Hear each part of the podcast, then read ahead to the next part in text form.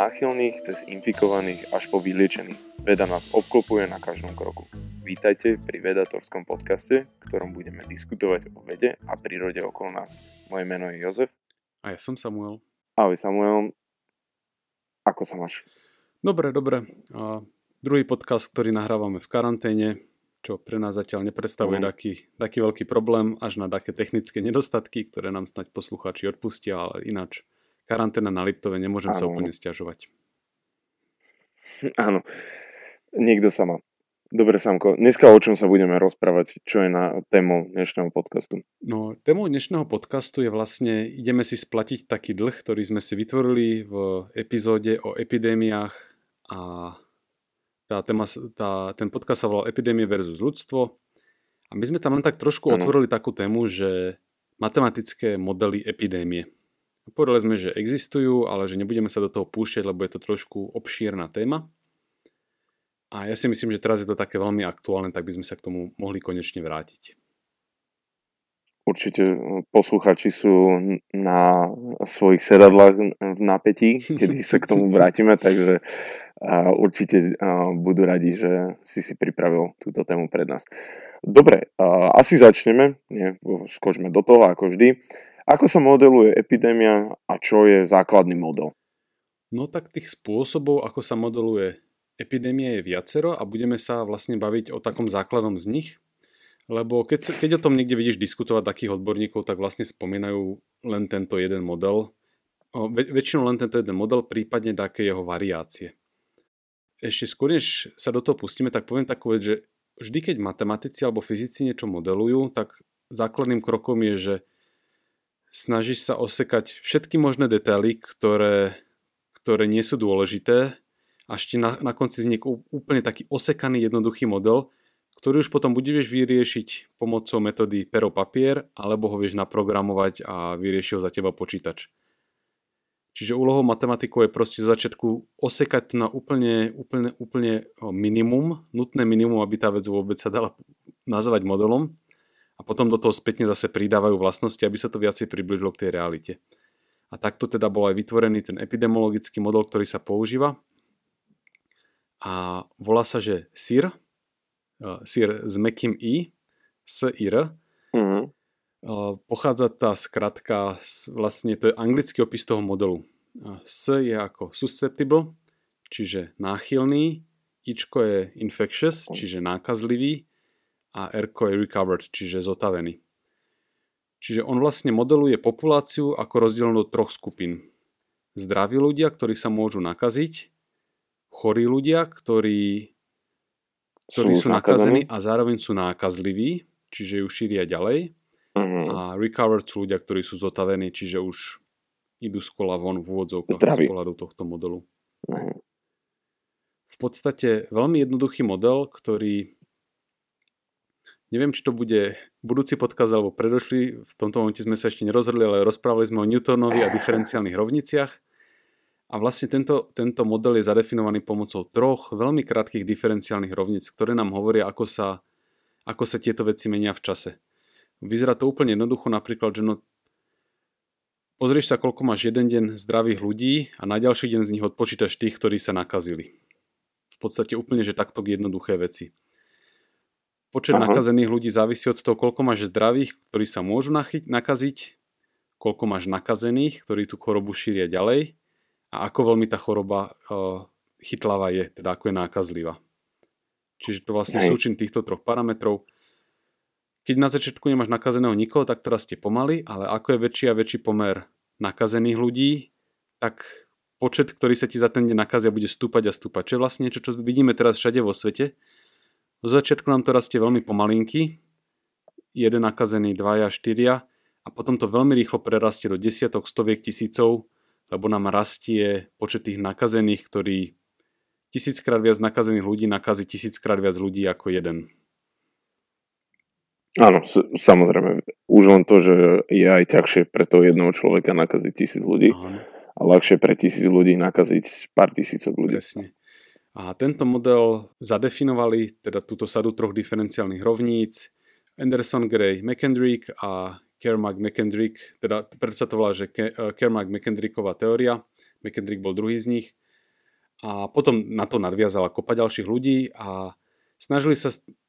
Ten model, tak ako sme ho opísali, nie je veľmi reálny, lebo v podstate berie, ako, berie populáciu ako guč ľudí, ktorí žijú po kope a keď sa nakazí niekto v Košiciach, ako keby automaticky mohol niekoho nakaziť v Bratislave, vie, že model neberie do úvahy... Neberie sa tam vzdialenosť. Presne, neberie do úvahy nič. Berie proste, že jedna populácia mm. nachádzajúca sa v jednom bode Veľmi zjednodušené, ale... Skôr je akéby také stádo, keď som videl uh, tie... Pre, hej, to je úplne najlepšie slovo, ktoré sa si na to dá použiť, hej, jedno stádo. A tým nechceme uraziť e, žiadneho človeka, ale reálne akože to akéby žijú len vedľa seba tí ľudia. Áno, a každý s každým prichádza do kontaktu. V tomto, v tomto prvom najhrubšom priblížení. Aj v tomto najhrubšom priblížení, ale tá rovnica opisuje vlastne také tie veci, ktoré vidíme, že zo začiatku taký prudký exponenciálny nábeh. Vieš, zo začiatku to rastie strašne, mm-hmm. strašne divoko. A druhý krok, ktorý sme zatiaľ ešte nevideli pravdepodobne, je, že keď začnú dochádzať zdraví ľudia, tak ten exponenciálny rast sa začne spomalovať, lebo už vlastne nemá choroba pre, preskakovať na koho. Postupom mm. času sa potom začínajú hromadiť uzdravení ľudia, lebo tá choroba trvala niekoľko dní a celkový počet infikovaných je chvíľku také plato, taká rovinka a potom začne klesať a neskôr je väčšina ľudí buď už vyliečená, alebo ani nenakazená, že mali šťastie a obišlo ich to. Mm-hmm pri takomto modeli je uh, dôležitá tá infekčnosť, alebo to sa neberie? Presne, tá infekčnosť je vlastne ten parameter, ktorý som hovoril, že koľko ľudí sa ti za daný deň nakazí, je pomer infekčnosti, počtu nakazených a počtu zdravých ľudí, ktorí sú k dispozícii, alebo teda tých mm-hmm. susceptibilných. Uh. Jasne. ťažké sa, hej, hej, hej, ťažké slovo, ale nemáme na to slovo slovenčine. vieš čo, susceptibilný, susceptibilita je slovenské slovo aj permeabilita, to si pamätám ešte z prednášok fyziky, to boli také krkolamy. E, jazykové, Vážne? Hej, hej. To je... Aha, OK. Ale to je jazyčné, akože? Ale, ale hej, okay. akože už sa to asi tako prenieslo. Dneska som sa takto potrapil so slovom špecificita. to je tiež akože... Áno, to viem, že existuje. Tiež som najprv si to musel vygoogliť a pozrieť v slovníku, že, že naozaj také niečo mám. Uh, dobre, aby sme sa vrátili k téme. Uh, t- tento model si hovoril, že má nejaké chyby. Ako sa dá vylepšiť? Uh, si hovoril, že tí matemati- oni boli asi matematici, títo páni, čo Myslím, zostrojili ten model. Uh, spravili aj nejaký lepší model, alebo vždy sa to musí robiť ad hoc podľa mm, určitého prípadu a tak ďalej? Uh, áno, ale v podstate ja poviem, že ono sú len potom také jednoduché rozšírenia tohto modelu, že ty tam vieš pomerne jednoducho pomeniť tie diferenciálne rovnice, pridaš tam taký člen, ktorý, ktorý niečomu inému odpoveda. Uh, napríklad niekedy sa stáva, že deti sa narodia a majú imunitu zdedenú od matky. Že nemôžu byť nakazení hneď. Môžu byť nakazení až v takom mm-hmm. roku mhm. života. Takže do tých rovníc vlastne vieš založiť, že časť populácie nie je na, vôbec nakazlivá až do istého momentu, až do istého veku.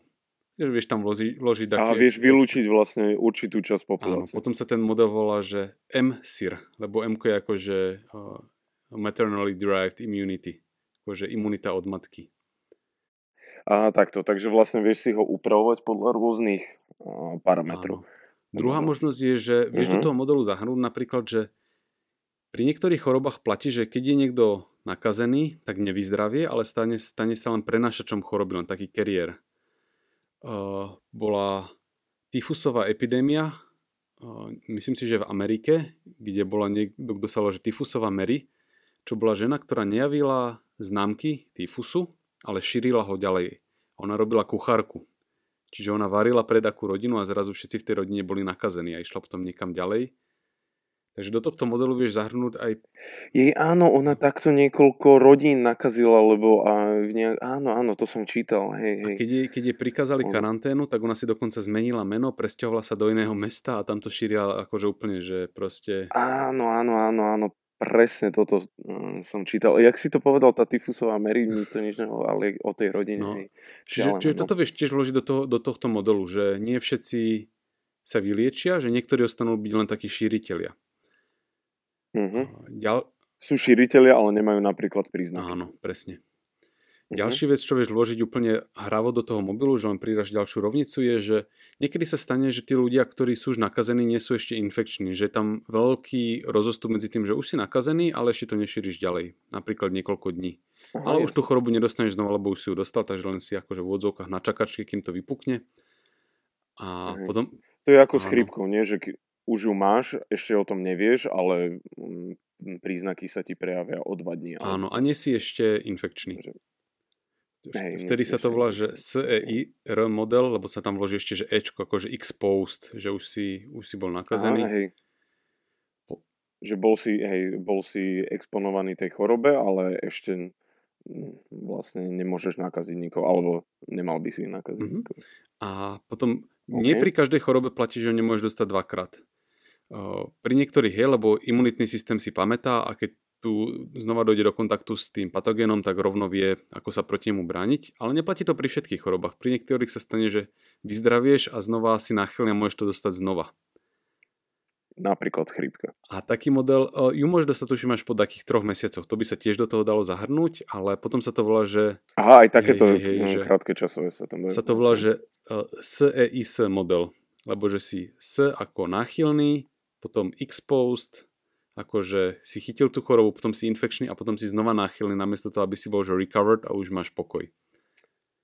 Aha, takže zo síru sa stane Aha. SES. A po, čiže už sme povedali niekoľko písmen, že M, S, Ečko, Ičko, R, S. A ty všetky tieto veci teraz ako kombinovať a skladať si rôzne tie situácie, že čo keď tá choroba má taký časový, vieš, taký delay a môžu ti vznikať tí nosiči a môžeš mať imunitu od matky. Vieš, že vieš to mm-hmm. nakombinovať strašným počtom rôznych spôsobov. Takže vďaka dátam o tej chorobe vieš si namodelovať ten systém čo najbližšie Presne. Eh, k tej chorobe. S tým, že mhm. zatiaľ ako sme to, to ako sme to hovorili, tak všetko sú to veľmi jednoduché modely v zmysle toho, ako si to povedal, že stádo. Že celá populácia je jedno stádo, kde každý s každým sa dokáže nakaziť.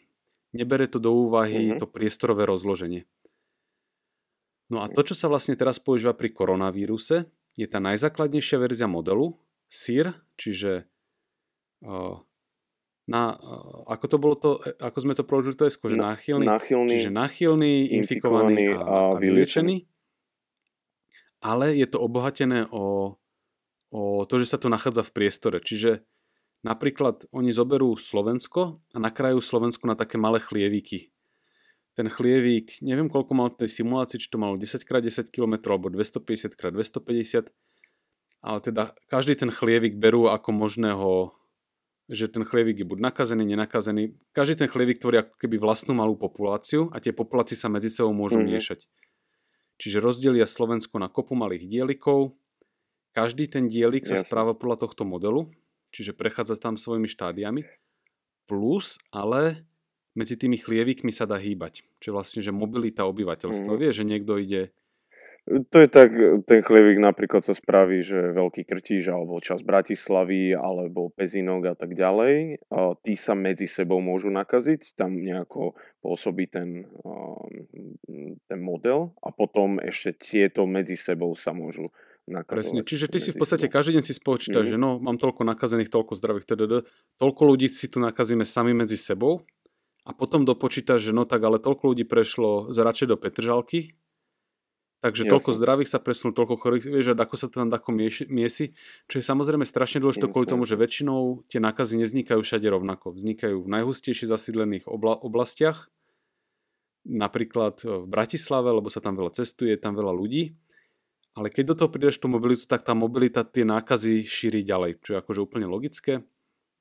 Mm-hmm. V podstate to, čo sa urobilo v tej prvej verzii modelu, ktorý bol vypracovaný pre Slovensko, oni zobrali dáta, myslím si, že z takého finančného inštitútu, že dáta o tom, ako veľmi sú mobilní ľudia na Slovensku. Vieš, že koľko ľudí dochádza za prácou do Bratislavy napríklad. Koľko mm-hmm. študentov chodí na víkendy domov. Nebolo by pritom tu výborné zobrať dáta od operátorov? No to je vlastne to, čo sa teraz riešilo vo veľkom, že aby, aby operátori vlastne dodali tieto informácie, teda samozrejme oni chcú aj vedieť individuálny človek, s kým došiel do kontaktu, ale zároveň teda hej, že presne od operátorov zobrať dáta o tom, že ako veľmi sa hýbu ľudia. Lebo to si viem predstaviť, že to by bolo najlepšie na ten pohyb tých ľudí.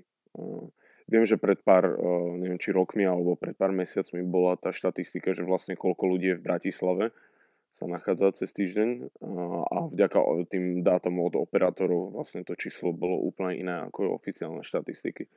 No, tak, tak presne. Hej, že sú tam ľudia, ktorí sú vynechaní v štatistike, ale pomocou SIM, karte, SIM kart vieš zistiť, ako sa hybu. Čiže to, čo sa teda používa v prvom kroku na Slovensku je toto, že rozdielia Slovensku na časti, každá tá časť sa správa podľa toho jednoduchého zákona, ale pridá sa k tým ešte to premiešavanie vplyvom mobility a vlastne oni dali tri predikcie, že oni brali, že mobilita je taká, ako je za bežných dní a potom tam znížili takú tú mieru mobility, že keď polovica ľudí sa nebude hýbať tak, ako by sa hýbala za bežných podmienok, že nepôjde napríklad na víkend domov, tak okolko sa zníži prenos. Mm. Toto mhm. boli vlastne tie tri modely, ktoré tam oni dali, že pri bežnej mobilite, po, potom tako okresanej trošku a okresanej výrazne.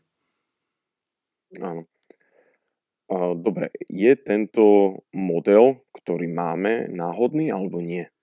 V podstate úplne, keď sa ten model formuluje, tak ako som to sformuloval, tak do neho vieš vložiť náhodnosť v zmysle, že náhodne, náhodne sa vygeneruje, kde tá epidémia vznikne a kde sa začne šíriť.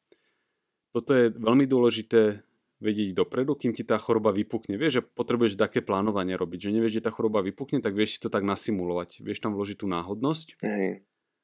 Ale na Slovensku sa pravdepodobne vychádzalo zo skutočných dát, ktoré neboli náhodné. Ale o, existujú dve možnosti, ako tú náhodnosť do toho vrátiť. Tá náhodnosť je v niečom dobrá, lebo ty do toho nevieš zahrnúť všetko a potrebuješ vedieť, že vieš, ako sa rôzne o, neprevidateľné veci dokopy vysčítajú aký bude ich efekt. Mm-hmm. Takže jeden spôsob, ako do toho vložiť späť tú náhodnosť je, že o, budeš simulovať náhodná nákazlivosť v každom tom chlieviku. Že povieš, že vo veľkom krtiši je napríklad malá, ma, malá nákazlivosť, lebo sú tam zodpovední ľudia, vieš, a dodržiavajú karanténu a v Bratislave sú nezodpovední a je tam to reprodukčné číslo epidémie väčšie. Je aj tak, že pri každom vlastne tom chlieviku si to upravíš na, uh, proste na nejaké uh, zvláštnosti alebo nejaké odchylky v tom systéme. Presne. Že nebudeš tam brať, že každý človek nakazí 2,5 ďalšieho, ale budeš to generovať, že v niektorých to dá, že tento deň je to 1, ďalší deň je to 3. Vieš, že tu náhodnosť tam tako uh-huh. vložíš, aby to bolo také trošku živšie, aby to tak lepšie reprezentovalo tú realitu, čo sa naozaj deje. A samozrejme, ten výsledok je potom náhodný, ale zopakuješ tie simulácie napríklad stokrát. A vieš, kde sa ti a možno potom vidíš, že síce je to náhodné, ale veľmi často ten výsledok dopadne takto. Tak povieme, že toto je naše očakávanie, lebo uh-huh. veľmi často sa ti rôzne náhodné vplyvy vysčítajú akurát na takýto výsledok. Veď predpokladám, že tú analýzu nerobili len raz a z toho, ale že to bolo niekoľko desiatok, možno aj sto, stoviek simulácií a to je nejaký ten medián alebo možno nejaký stred tých dát, ktoré vlastne vymodelovali tú situáciu šírenia toho COVID-19 Presne tak. Na Slovensku. Oni, oni vlastne oni nedali, že jeden graf, oni dali tak viacej grafu nakreslených cez seba, také čiarky. Ja si myslím, že to je presne toto, že oni to spustili veľakrát, vždy tam bola taká náhodnosť, a, ale vždy vo výsledku to dávalo prakticky tú istú krivku nákazy. Uh-huh, hej.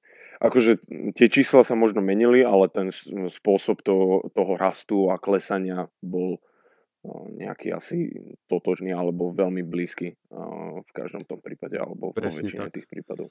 A v mhm. podstate v, myslím, že na Oxforde, dúfam, že som sa nesekol, teraz profesor Ferguson vypracoval model, ktorý je že plne náhodný a on vlastne oveľa lepšie, on, on, on tú situáciu modeluje ako keby proste skupinu ľudí, ktorí sa náhodne stretávajú, vieš, majú také siete vytvorené, náhodne sa medzi nimi, mm-hmm. náhodne dochádza ku kontaktu, šíri sa tá choroba. A ten model je vlastne plne stochastický a oveľa lepšie vieš do ňoho zahrnúť rôzne opatrenia, že Aký je? stochastický, to je taký pojem, ktorý sa využíva pri náhodných procesoch a teda de- deterministický je, že nenáhodný, že je to presne určené tými. Áno, áno, že vyjde. A v protiklade k tomu, že stochastický model, už aj neviem ináč kvôli čomu sa to tak volá, budem si to musieť rýchlo vygoogliť, tak proste stochastický akože náhodný. Áno, OK, ďakujem. To som uh, nebol si istý. Uh, takže profesor Ferguson vlastne robí ten úplne stochastický model, ten náhodný. Áno, a vyzerá byť veľmi dobrý, lebo veľmi dobre vieš do neho zahrnúť a on tiež robí vlastne model na nejaké rozdelenie tých chlievikov, alebo on to skôr robí globálne, aby sa dal že, potom že on, on to robí tak globálnejšie a veľmi dobre tam je zahrnúť potom také veci, že napríklad, keď povieme, že hneď ako je niekto identifikovaný, že je nakazený, tak ho dáme do karantény. Vieš, že vieš tam tak individuálne Je, je pristupovať. tam už pridať aj takéto veci Áno, ako áno. karanténa a A jasné. mimochodom, vygu- možno aj nejaké obmedzenie pohybov a takéto veci. áno, ešte, ešte detálnejšie, ako sú v tom slovenskom modeli. A Mhm. mimochodom, vygooglil som si rýchlo teda, čo znamená stochastický. Je to z greckého slova stokhos, čo znamená guess, čiže hádaj, hádanie. Aha, wow. Etymologické okienko eh, vo vedatorskom podcaste. Zadarmo. Aha, áno, áno. Dobre, takže povedali sme si, že či ten model je náhodný alebo nie. Predpokladám, že má určité nedostatky. Alebo už mi vychádzajú nejaké nedostatky z toho, čo si teraz povedal. Čo sú také podľa teba najväčšie nedostatky tohto modelu, ktoré sme použili pri výpočte? Tak podobne ako všetky iné modely no, v matematike, ktoré sa snažia približiť realitu, je, je to proste hrubé približenie tak, aby sa s, s tým vôbec dalo počítať. Vieš, že nemôžeš to zobrať proste, že 5 miliard ľudí a simulovať ich správanie, lebo to je moc zložité. Takže to, toto je ešte OK, že to by až tak nevadilo, aj si je tam zahrnutý ten pohyb obyvateľstva. Také dva hlavné nedostatky, ktoré, o ktorých samozrejme tí autory vedia a uvedomujú si ich, sú takéto. Prvý z nich je, že nevedia, koľko vlastne máme nakazených dnes. Lebo na Slovensku sa urobilo momentálne len pár tisíc testov, máme tu 5 miliónov ľudí, to znamená, že jeden z tisíca bol testovaný a síce máme 200 známych prípadov dneska, kedy to nahrávame, ale reálne ich pokojne môže byť tisíc napríklad. Vieš, a teraz ten model, ten Mhm. model si žiada, aby si dal do neho skutočné vstupné dáta a nielen tých, o ktorých vieš, ale aj o ktorých nevieš. Takže to, čo spravili oni, je, že oni to proste prenásobili takým faktorom, myslím, že 6, keď ten model štartovali. Aha. Toto sa v podstate... Aby vlastne vykryli ten nedostatok tých testov. My, my sa už teraz vieme pozrieť napríklad na data z Číny, že koľko Číňania mali skutočne nakazených, keď si mysleli, že ich majú tisíc a vieš zhruba, ako Mhm. máš opraviť to, koľko vieš, že máš nakazených, aby si dostal ten reálny odhad. Ale to číslo sa mení v závislosti od toho, v akom si štádiu, ako veľmi meriaš. Čiže je to také, že strieľanie od pasu, ale tisíc je lepší Mhm. odhad ako 200. Jasno, Čiže- samozrejme, lebo nemôže byť ich, keď je identifikovaných 200, nemôže byť 200 pri takej Hej, to by bolo obrovské prekvapenie. Uh, myslím si, že juhokorečania toto výborne spravili, lebo testovali všetkých, strašne veľa testov spravili a takisto aj Island a rôzne takéto iné krajiny. Neviem, či, neviem, či a všetkých, síce ale veľa. vystrelila tá... Hej, Uh, nie, že všetkých akože uh, v krajine, ale veľmi veľa testov spravili. Myslím, že, že nejakých 70 tis- uh, 7 tisíc na 100 tisíc obyvateľov, alebo tak, uh, keď si správne pom- spomínam. Nóri uh, či Islandiania dokonca aj 20 tisíc na 100 tisíc obyvateľov spravili na testov. milión, ale hej. A tam-. Najlepší vo svete sú dnes Islandiania. Na, na milión, áno, no, tak správne. A viem, že to bolo výborné kvôli tomu, že im to síce vystrelilo strašne vysoko, to číslo, ale e, tých nakazených, ale dokázali identifikovať strašne veľa nakazených hneď na začiatku. A hneď ich poslať do karantény. E, Poslať do karantény, prijať uh, rôzne uh, opatrenia, proste, ktoré, aby, ne, aby sa to ďalej nešírilo až tak. útesu. No, no. Spartanské riešenia. Spartanská doba prináša spartanské riešenia. Nič nové. No. Čiže Uh, tak ale Island je iné, je ľahšie, uh, asi tam robíte testy, keďže je tam 300 tisíc obyvateľov, ale uh, tiež úžasné. jasné, ale urobia, urobili viacej testov ako my a majú pravdepodobne menej laboratórií, menej univerzít, všetkého, je schopný Ur, určite, opýtať, akože to- ja ne, neberiem im ten uh, práve, úspech, len akože. A mimochodom, je, je to uh, naozaj obdivuhodné. no, vlastne, Nie, nie, nie, že je to obdivuhodné. hej, a vďaka nim vieme, že zhruba polovica ľudí nemá absolútne žiadne symptómy. Vieš, čiže niekoho odmerali a zrazu, že, uh, že ja Mhm. mám koronavírus, že však ani som, ani som to necítil. Takže Áno, áno, toto isté sa dialo aj v Južnej Koreji, aj v Singapúre, aj v Tajvane, kde to, veľmi to je polovica, ktorú, ktorú my absolútne zatiaľ nemáme ako odchytiť, lebo musíš splniť prísne kritéria, aby ťa otestovali, aspoň teda dneska, možno sa to, kým vyjde podcast, Mhm. zmení. No a teda tá pr- prvá vec, čo im chýba v tom modeli, je, že nevedia, koľko ľudí je reálne nakazených, takže to je vlastne počiatočný bod, z ktorého sa ten model má vyvíjať, takže dosť ťažko ho budeš potom vyvíjať ďalej, keď nevieš, z čoho vychádzaš, takže v tomto je taká Mhm. neistota. Druhý problém je, že my vlastne nevieme, ako rýchlo sa tá epidémia šíri, že čo je tá nákazlivosť koronavírusu alebo reprodukčné číslo. Existujú odhady, ten odhad je zhruba, že 2,5, čo znamená, že jeden nakazený človek nakazí v priemere 2,5 ďalšieho človeka. Ale uh-huh. toto číslo sa mení od štátu k štátu, lebo to závisí od toho, aké prísne opatrenia urobíš, ako ich ľudia dodržiavajú, akú máš hustotu osídlenia. Dokonca sú náznaky, že to závisí od teploty vzduchu a vlhkosti, lebo oni, oni mm-hmm. menia, ako dlho prežije vírus vo voľnom prostredí. Vieš, že ako dlho sa prenáša cez napríklad kľúčky a neviem čo. Veci, čo ľudia aj v uzavretom áno. prostredí, v otvorenom prostredí. Mm-hmm. Čiže to číslo strašne lieta a bere sa taký odhad, že niečo medzi 2 a 4 to bude. A oni, zobra, oni wow. zobrali, že 4 nech je proste, že ak sa máme seknúť, tak nech urobíme radšej horší a pesimistickejší odhad. Ale pri exponenciálnych javoch, akým je aj šírenie epidémie, nahradiť dvojku štvorkou je spôsobí proste úplne, úplne, že brutálny rozdiel, šialený. Jasno. jasno. Takže možno, že ten ich výsledok je v niečom extrémne nadhodnotený tým, že zobrali veľmi bezpečné číslo Uh-huh. Oni samozrejme, oni to budú spresňovať, že to, čo oni urobili, bol prvý výsledok a ako, ako my teraz meriame, koľko ľudí sa nakazilo, ako sa tá vec vyvíja, tak budeme mať presnejšie a presnejšie odhady. Takže oni budú vedieť výrazne spresniť ten model a robiť predpovede toho, že čo sa bude diať a momentálne ten model 2 dní mešká. Ja som sa pýtal takých ľudí, čo čo na tom pracujú a bolo mi povedané, že nie, niečo sa tam ešte dorábalo, ale na novo sa bežia tie simulácie, takže trošku to meška, ale oni pra, plánujú nie, že urobili jednu predpoveď a teraz idú na dovolenku, aj tak nemajú ako tam odletieť. Oni proste čakajú na presnejšie a presnejšie dáta a pridávajú do toho modelu ďalšie aspekty, aby sme mali lepšie a lepšie predpovede. Aha, takže vďaka testovaniu, vďaka odhalovaniu nových prípadov a tak ďalej môžu spresňovať ten model. Presne tak. Uh-huh. Uh, keď si bol takto v kontakte, využijem to, uh, hovorili aj o tom Fergusonovom uh, modeli, že ho chcú nejako zapracovať, alebo skore budú pracovať na tom svojom? Mm, bavil som sa s chalanom, ktorý uh, toto rozbieha, dával dokopy takú skupinu ľudí, ktorí, ktorí ten model mali previesť na slovenské pomery. A teraz som ho videl, uh-huh. že on mhm. spisoval také výsledky, takže niečo z toho bude, také výsledky. Áno, dobre, super čiže pravdepodobne v čase nahrávania podcastu už bude verejné, ja som teraz videl, že to spisuje, takže sa niečo dozvieme. S tým, že tie modely samozrejme treba brať s rezervou, lebo na Slovensku nám chýbajú dáta, vieš, že nevieme, ako rýchlo sa to šíri, koľko ľudí to má, takže... Jasne, len ma zaujímalo, že, že či pracujú aj s týmto modelom, alebo nie. Ja teraz som sledoval prácu dvoch, troch slovenských matematikov, dvoch matematikov, jednej matematičky. Oni skúmajú skúmajú, ako sa spravujú tie známe dáta, čiže počet známych testov, snažia sa do toho zahrnúť rôzne rôzne o, druhy neistoty no, alebo nepresnosti, aby mm-hmm. ako, ako odhadnúť, že aká je tá naša chyba, aká je tá naša nevedomosť.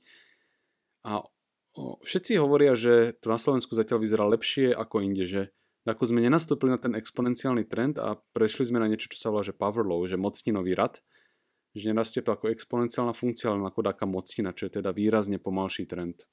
Čo by mohlo byť prejavom toho, že sociálna izolácia. Sme hej, tie opatrenia. Že sme to rozbili na tak malé chlieviky, na tie domácnosti jednotlivé, že mm-hmm. proste prestali platiť také tie epidem, epidemické rovnice.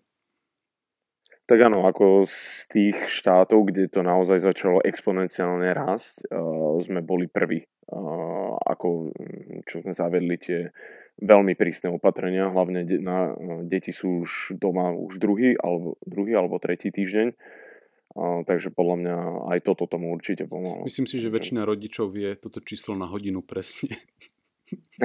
áno, áno. Uh, dobre, uh, vlastne tu máme tie nedostatky a teraz sa v televízii, v článkoch, dokonca myslím, že aj ty si robil o tom nejaké storky, super šíriteľia kto to je, alebo a, a ako vlastne vplývajú na tieto modely ten sír a vlastne Fergusonov model a vlastne ten model, čo používajú naši veci. Som rád, že máš pocit, že o tom počúvaš odšadia, lebo ja mám pocit, že hlavne ja šírim povedomie o tomto pojme, lebo ho považujem za strašne dôležitý. Tiež som sa to od niekoho dozvedel nedávno.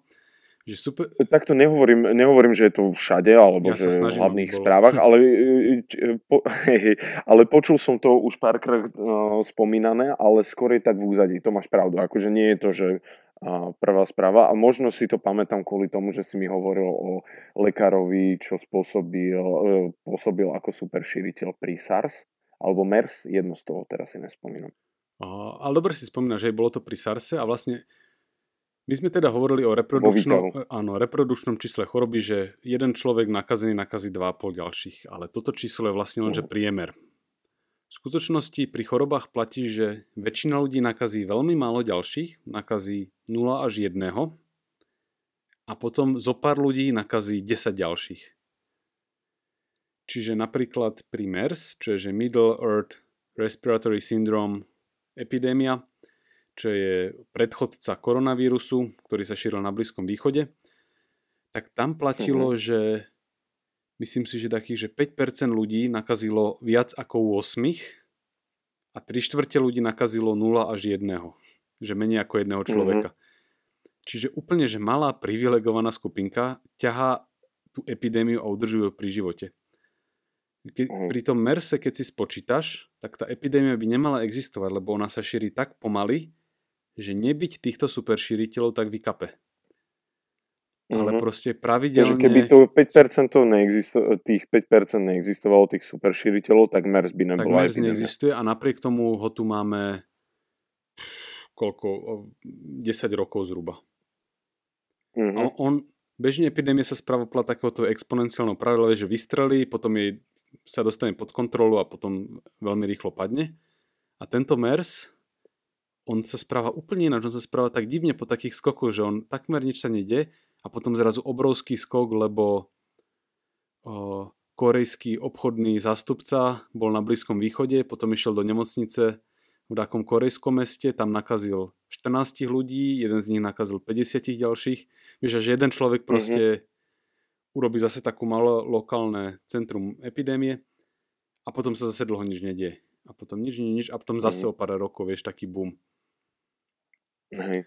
A teda dobre si povedal, že takýto super šíriteľ bol aj pri SARSE. Pri SARSE to bol doktor, ktorý, ktorý ošetroval ľudí nakazených SARSom, odišiel na svadbu, aj keď už mal príznaky epidémie. Hej. Býval v medzinárodnom hoteli, kde odsapal gombíky. A vo výťahu. Vo výťahu, presne. A všetci, no nie všetci, ale mnohí ľudia, ktorí tým výťahom potom išli, pravdepodobne na to isté poschodie, tak o, si chorobu potom zo sebou odniesli svojimi medzinárodnými letmi a nakazili tak ľudí, ktorí boli v Kanade, na Tajvane, neviem kde všade ešte. Mm. Spomínali sme tu tyfusovú Mary, tiež príklad super šíriteľa, to ona bola taký ten zákerný, ten carrier, že ona vôbec nemala symptómy tej choroby, ale len ju teda šírila ďalej. Aj koronavírus už má takéto svoje, ak sa to povie, nie že hviezdy, ale antihviezdy, Áno. Neslavných Hej, ľudí. Presne. O, taká tá korejská 62-ročná pani, ktorá chodila na bohoslužby, mala symptómy. Je aj tá sekta kresťanská, že o, v Koreji. No a ona mala symptómy a povedala, že ona nebola v zahraničí, tak ona sa nepôjde dať otestovať, lebo že to je proste niečo iné. Ona uh-huh. nakazila 50, podľa odhadov možno až 100 ďalších ľudí. Oni nakazili 500 ďalších ľudí, oni 2500 ďalších. Čiže mhm. ona sama má na pleci. A tam ešte bol problém s tým, že o, tá sekta sa stretáva na takých väčších bohoslúžbách a že aj toto tam prispelo k tomu šíreniu veľmi strašne rýchlo. Áno, ale teda akože... A keď si správne spomínam, áno, áno, určite, akože to bol prvotný, ale že ani toto tomu nepomohlo, že chodili na omšu, kde je tisíc ľudí. No jasné. A v podstate Južná Korea je úplne že vzorná v tom, že veľa testujú, sledujú, kto sa s kým ako prichádza do kontaktu a keď zistia, že jeden je nakazený, hneď izolujú aj tých ďalších, ktorí by tiež mohli byť nakazení a otestujú ich.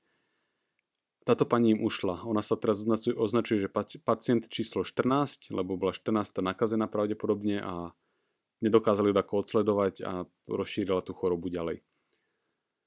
Mm. Ono je v tomto ináč veľmi zaujímavá matematika, že ty keď robíš matematické simulácie toho, ako sa šíri tá pandémia, tak ty teda každému tomu malému chlieviku, tým novým zámkom a Petržalka neviem čomu, prisudzuje ešte na tie reprodukčné faktory, čiže tú, ší, tú nákazlivosť choroby náhodne. Napríklad, keď my vieme, že v priemere je to 2,5, tak ľuďom dá, dávaš im od 0 po 4 napríklad. Uh-huh. Ale neurobiš to tak, že rovnomerne, že 1 a 4 nemá rovnakú pravdepodobnosť, že urobíš tam takú váhu, také pravdepodobnostné rozdelenie. Že najpravdepodobnejšie že všetci sú okolo nuly a trošku menej ich okolo štvorky. Aby si, Jasne, aby nie tu... všetci sú super šíriteľia. Nie len, že super šíriteľ, ešte, že štyrka sa ráta, že to nie je super šíriteľ, to je len taký horší bežný šíriteľ. Uh, Hej, hej, alebo že nemajú ten, ten rozsah až taký Áno. vysoký. Proste, proste... Že väčšina, ako sme sa bavili pri tom Merse, že koľko si hovoril, dve tretiny ľudí boli od 0 pod 1 áno, širi, áno. Hej, čiže čiže uh-huh. vlastne, že to rozdelenie pravdepodobnosti nákazlivosti je nerovnomerné. Niektorí viac, niektorí uh-huh. menej. No a potom, keby si si urobil taký graf, tak to je, že on to veľmi klesa, že najviac ľudí nakazí nikoho, potom dvoch, troch, štyroch, potom je to prakticky nič, a potom ti to zrazu vyskočí niekde pri takej desine alebo tak. Že to sú zrazu tí super uh-huh. šíriteľia. V štatistike sa tomu hovorí, že toto pravdepodobnostné rozdelenie má silný chvost alebo ťažký chvost. Hejvitel sa to niekedy hovorí. Proste, uh-huh. že... Nepa- Čo to ťaha áno, vlastne? Áno, že, že uh-huh. Pri, pri SARSe platilo niečo, čo fakulta manažmentu má, teda všetci absolventi majú vytetované pravdepodobne niekde na chrbte. Vlastne, že Paretovo pravidlo, a to hovorí, že, že 20% výsledku, 80% výsledku je spôsobené 20% snahy, alebo teda vieš, takéto niečo, že Áno, áno, 20%, pra, teda 80% práce vie spraviť za 20% času. No, také, akože toto sa dá napasovať na hozičo, lebo 80% áno, áno. vieš napasovať aj na 70, aj na 65, keď prižmúriš oči, akože Hej. No ale teda podstate je, že napríklad SARS sa správal takmer presne podľa tohto pravidla, že 80% infekcií malo na starosti 20% ľudí. Mm-hmm. Čiže tí super šíriteľe plus tí ten, pár ten takých... chvost tých ľudí proste tých... Áno, ten chvost, teda nie chvost, chvost tých ľudí, chvost, ale, ale zároveň chvost, ešte taký tí, že troch, štyroch, čo nakazili, vieš. A väčšina mm-hmm. ľudí nenakazila nikoho, ale čo tam potom, keď tých 20% nakazilo aj za všetkých ostatných. Jasné, jasné. Máme nejaké zatiaľ z tých výsledkov a z tých uh, dát, ktoré teraz máme, že by sa korona alebo COVID-19 správal podobne? Alebo mm. zatiaľ je to moc skoro o tom hovoriť, o takýchto Podľa mňa nie je ešte úplne skoro, ale nevidel som ešte toto spracované. Uh, uh-huh. Už teraz sa lepšie spracovajú tie čínske dáta, aj keď sa teda ukazuje, že oni buď, veľa, buď ich veľa nezverejnili, alebo oni ani nevedeli ukazuje sa, že vtedy, keď, keď tam začali zatvárať školy, že oni vtedy poznali len 20% prípadov, že v skutočnosti tam tá situácia bola oveľa horšia, ako sa myslelo. A teraz neviem, mm-hmm. či oni nevedeli, alebo len nepovedali, vieš, aby si neurobili zlý obraz. Takže až teraz Jasne. sa tako lepšie začína pozerať čísla a lepšie, viac sa dozvieme o tom, koľko je tých super šíriteľov, ale keď už vieme minimálne okrem tej korejskej uh, pani z kostola je aj taký prípad ako Yorkského právnika, ktorý zase v komunite nakazil takých ďalších 20 ľudí, takže asi je to veľmi podobné ako pri tom SARSe, že je, sú tí super šíriteľia prítomní, čo znamená mm-hmm. u nás napríklad, že treba si dať veľký pozor, aby boli zdraví doktori. Lebo vieš, to sú tí ľudia, ktorí prichádzajú do najväčšieho počtu kontaktu s chorými ľuďmi, aj s takými, ktorí to nevedia, že sú chorí. A zároveň môžu stretnúť ľudí, ktorí majú oslabené zdravie, ktorých môžu vieš nakaziť ďalej. Čiže... A plus môžu nakaziť ďalší, uh, ďalší zdravotnícky personál. Presne tak, čiže... Ktorý je veľmi dôležitý. Teraz ľudia z prvej línie, uh, doktori, možno farmaceuti, ošetrovníci, sestričky, ľudia zo sanitiek, tak oni sú takí, ktorí by mali byť najviac testovaní, aby sme zabranili riziko, že sa z nich stanú nechcene super šíriteľia. Jasné. V dru- a druhej vlne, na tie najhoršie skupiny osob. V druhej vlne potom kľudne také vieš, že predavačky napríklad, alebo ľudí, ľudí na pošte. Hoci koho, kto príde do kontaktu s veľkým počtom ľudí, no ja som za posledné dva týždne prišiel do kontaktu s piatimi ľuďmi, tak aj keby som bol infekčný, ako hovoril, tak viac ako piatich nenakazím. Ale keď jasne, on v, jasne. v obchode príde do kontaktu s 200, tak jeho možnosť ano. šíriť chorobu ďalej je oveľa väčšia, preto by mal mať prioritu pri testovaní aj keby nakazil 20 z tých 200, tak už sa stáva super šíriteľom. Hej, hej, presne. Moje infekčné schopnosti mm-hmm. by mhm. bledli závisťou. Vďaka Bohu. Tak. A wow, uh, veľmi zaujímavá téma toto a myslím si, že by sme mohli sa rozprávať ešte hodiny a hodiny na túto tému a, a myslím si, že by to zaujímalo aj ľudí, ale povedz, um, asi by sme už mohli...